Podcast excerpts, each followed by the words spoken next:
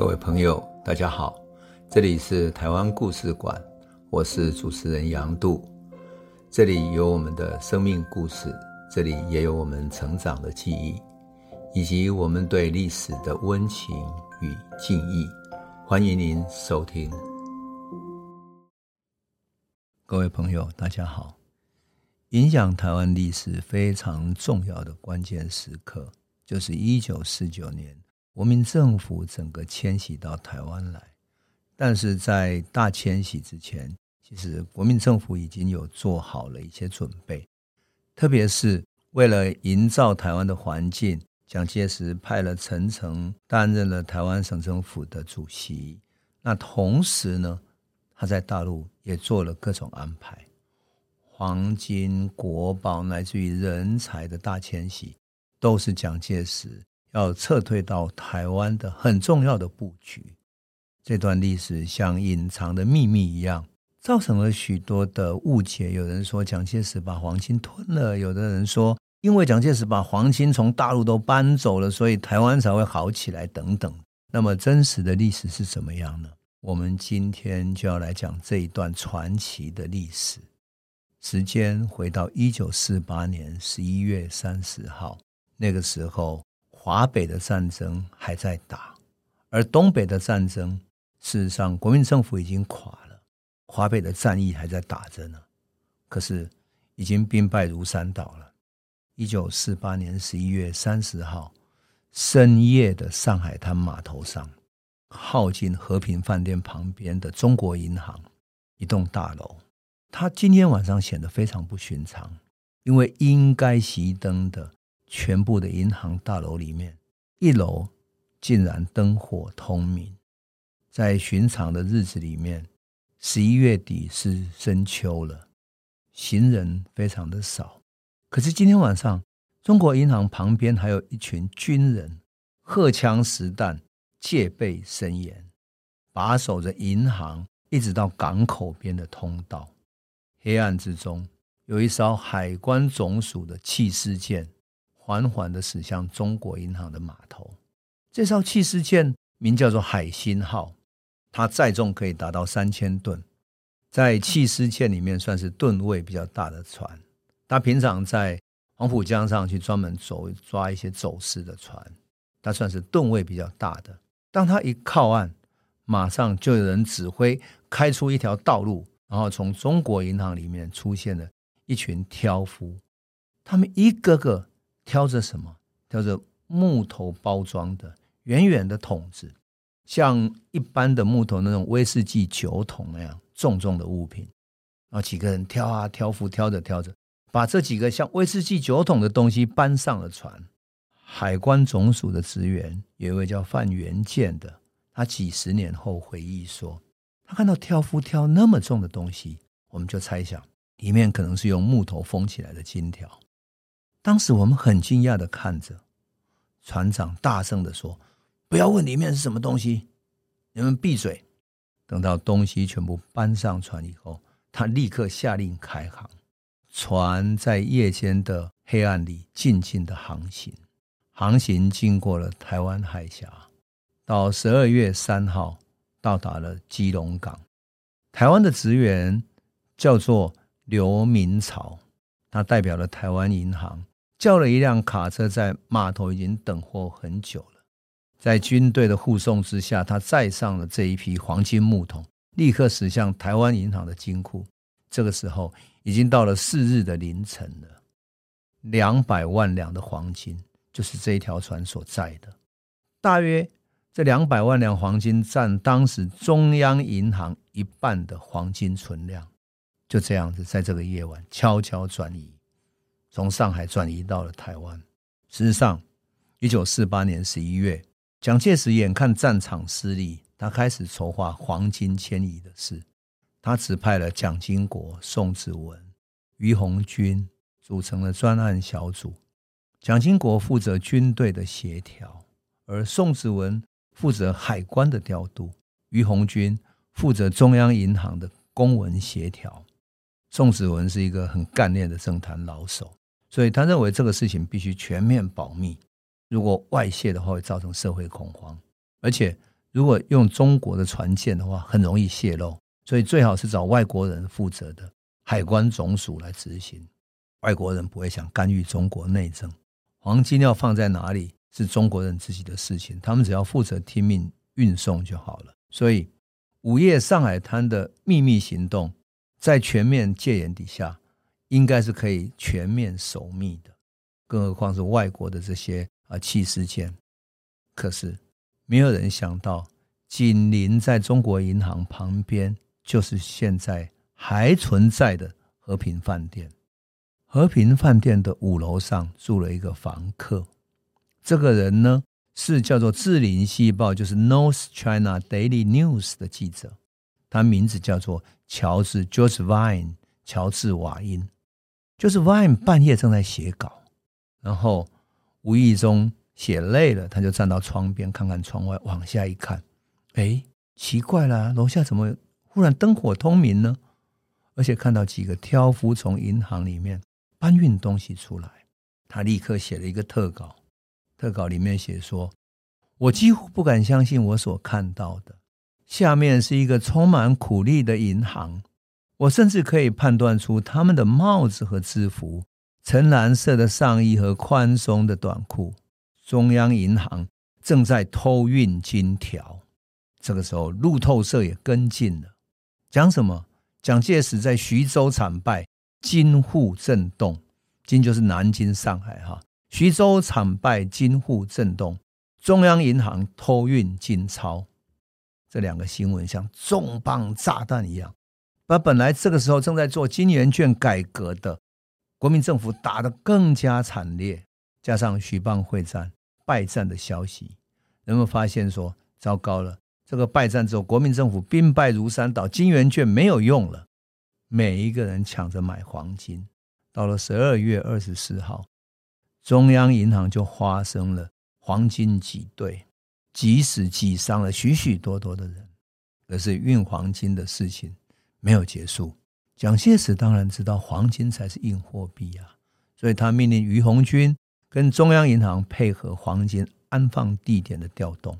一九四九年一月二号，六十万两黄金从上海移出来，还是有七十件海星号跟美鹏号运出来。这次运出了六十万两。蒋介石黄金的秘密转移呢，其实已经预告着他在为自己谋退路了。他一心想要找一个安定的地方作为东山再起的根据地。台湾就是他想要的那块土地，那个地方。一九四九年一月二十一号，蒋介石下野。在下台之前，他知道自己一旦下野，对中央银行黄金就没有掌控权了。而黄金跟外汇根本就是军费，就是打仗的军费所必须的。所以，他把中央银行总裁于鸿钧跟负责军费调拨的联勤总部财务署长吴松庆找来开会。三方签署了一纸被外界认为是黄金草约的条款，载明说吴松庆可以调拨军费当做名目，把存放在厦门金库的黄金跟外汇，以预支军费的名义提拨出来使用。吴松庆就变成蒋介石签运黄金的代理人。就这样子，一九四九年一月二十号。第三批的黄金九十万两开始转移，这次的理由当然就是预支军费，存亡危急，战场急用，没有人敢阻止。可是黄金转入了联勤财务署作为军费的时候，就不是谁能管的了，因为就是变成军方在管的。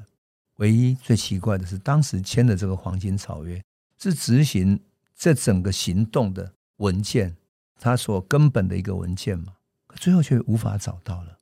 国民党的档案馆也没有记载，当然就是一个秘密的草约。中央银行也找不到。更妙的是，蒋介石也没有手条，只有在吴嵩庆个人的日记里面留下了草约的关键内容。到了一九四九年二月六号，蒋经国的指挥之下呢，进行了第四次的黄金转移，这次有五十五万两。南京中央银行的金库已经搬空了。可是到了二月二十八号到三月，通过重庆号所运的三十万两黄金运出来了。不过这一次可就没有那么顺利了，因为国共内战已经打得太激烈了，太多共产党的特务已经潜伏到国民党的军队里面了，航船里面了。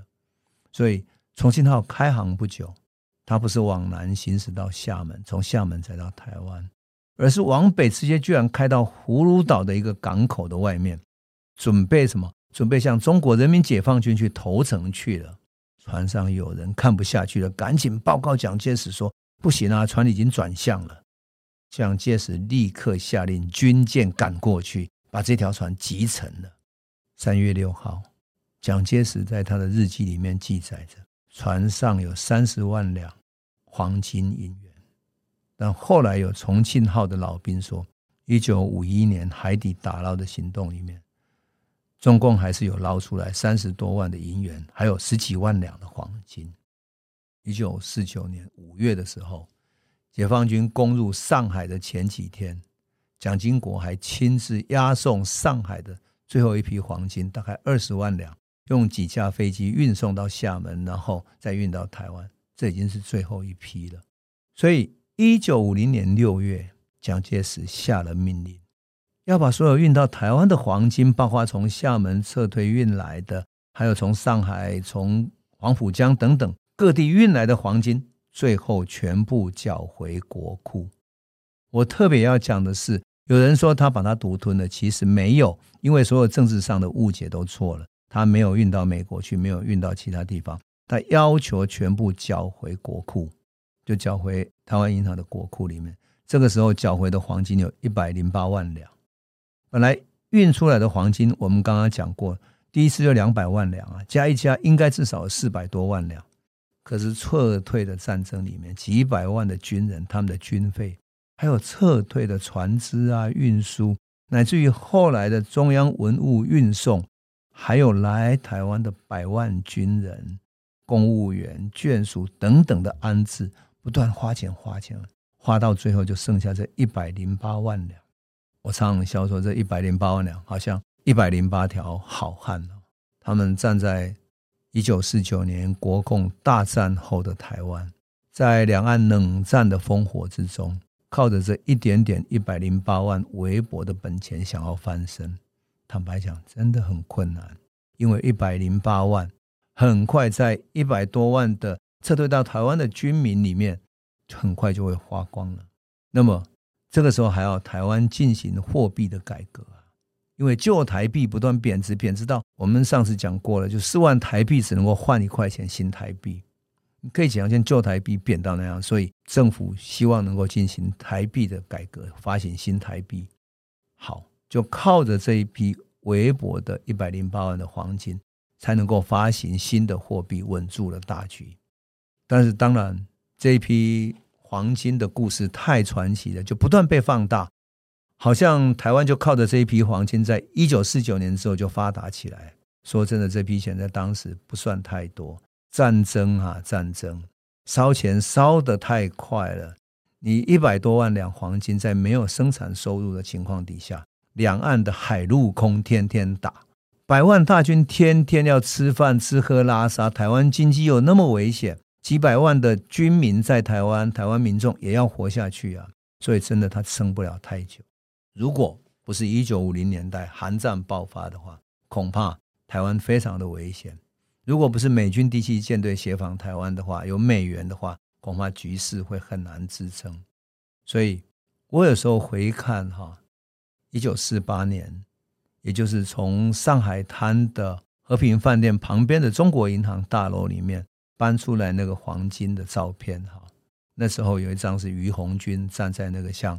威士忌酒桶的前面在指挥搬运，我每一次去演讲就拿着这个问朋友说：“你看看这个是威士忌吗？”那大家就在笑。我说：“好吧，看起来像威士忌酒桶的，其实里面放的金条。这些钱呐、可是台湾在一九四九年翻身的最后的老本，也就是蒋介石以及国民政府在台湾之所以能够有今天，就靠着最后的这一点点本钱来翻本了。”故事就是这么传奇，对不对？好，我们黄金先讲到这里，下一集我们来讲更重大的国宝怎么迁徙到台湾来。这里是台湾故事馆 Podcast，我们每周一、周五会固定更新新的台湾故事，请随时关注台湾故事馆粉丝页，按赞并分享。最后，我们工商放送一下。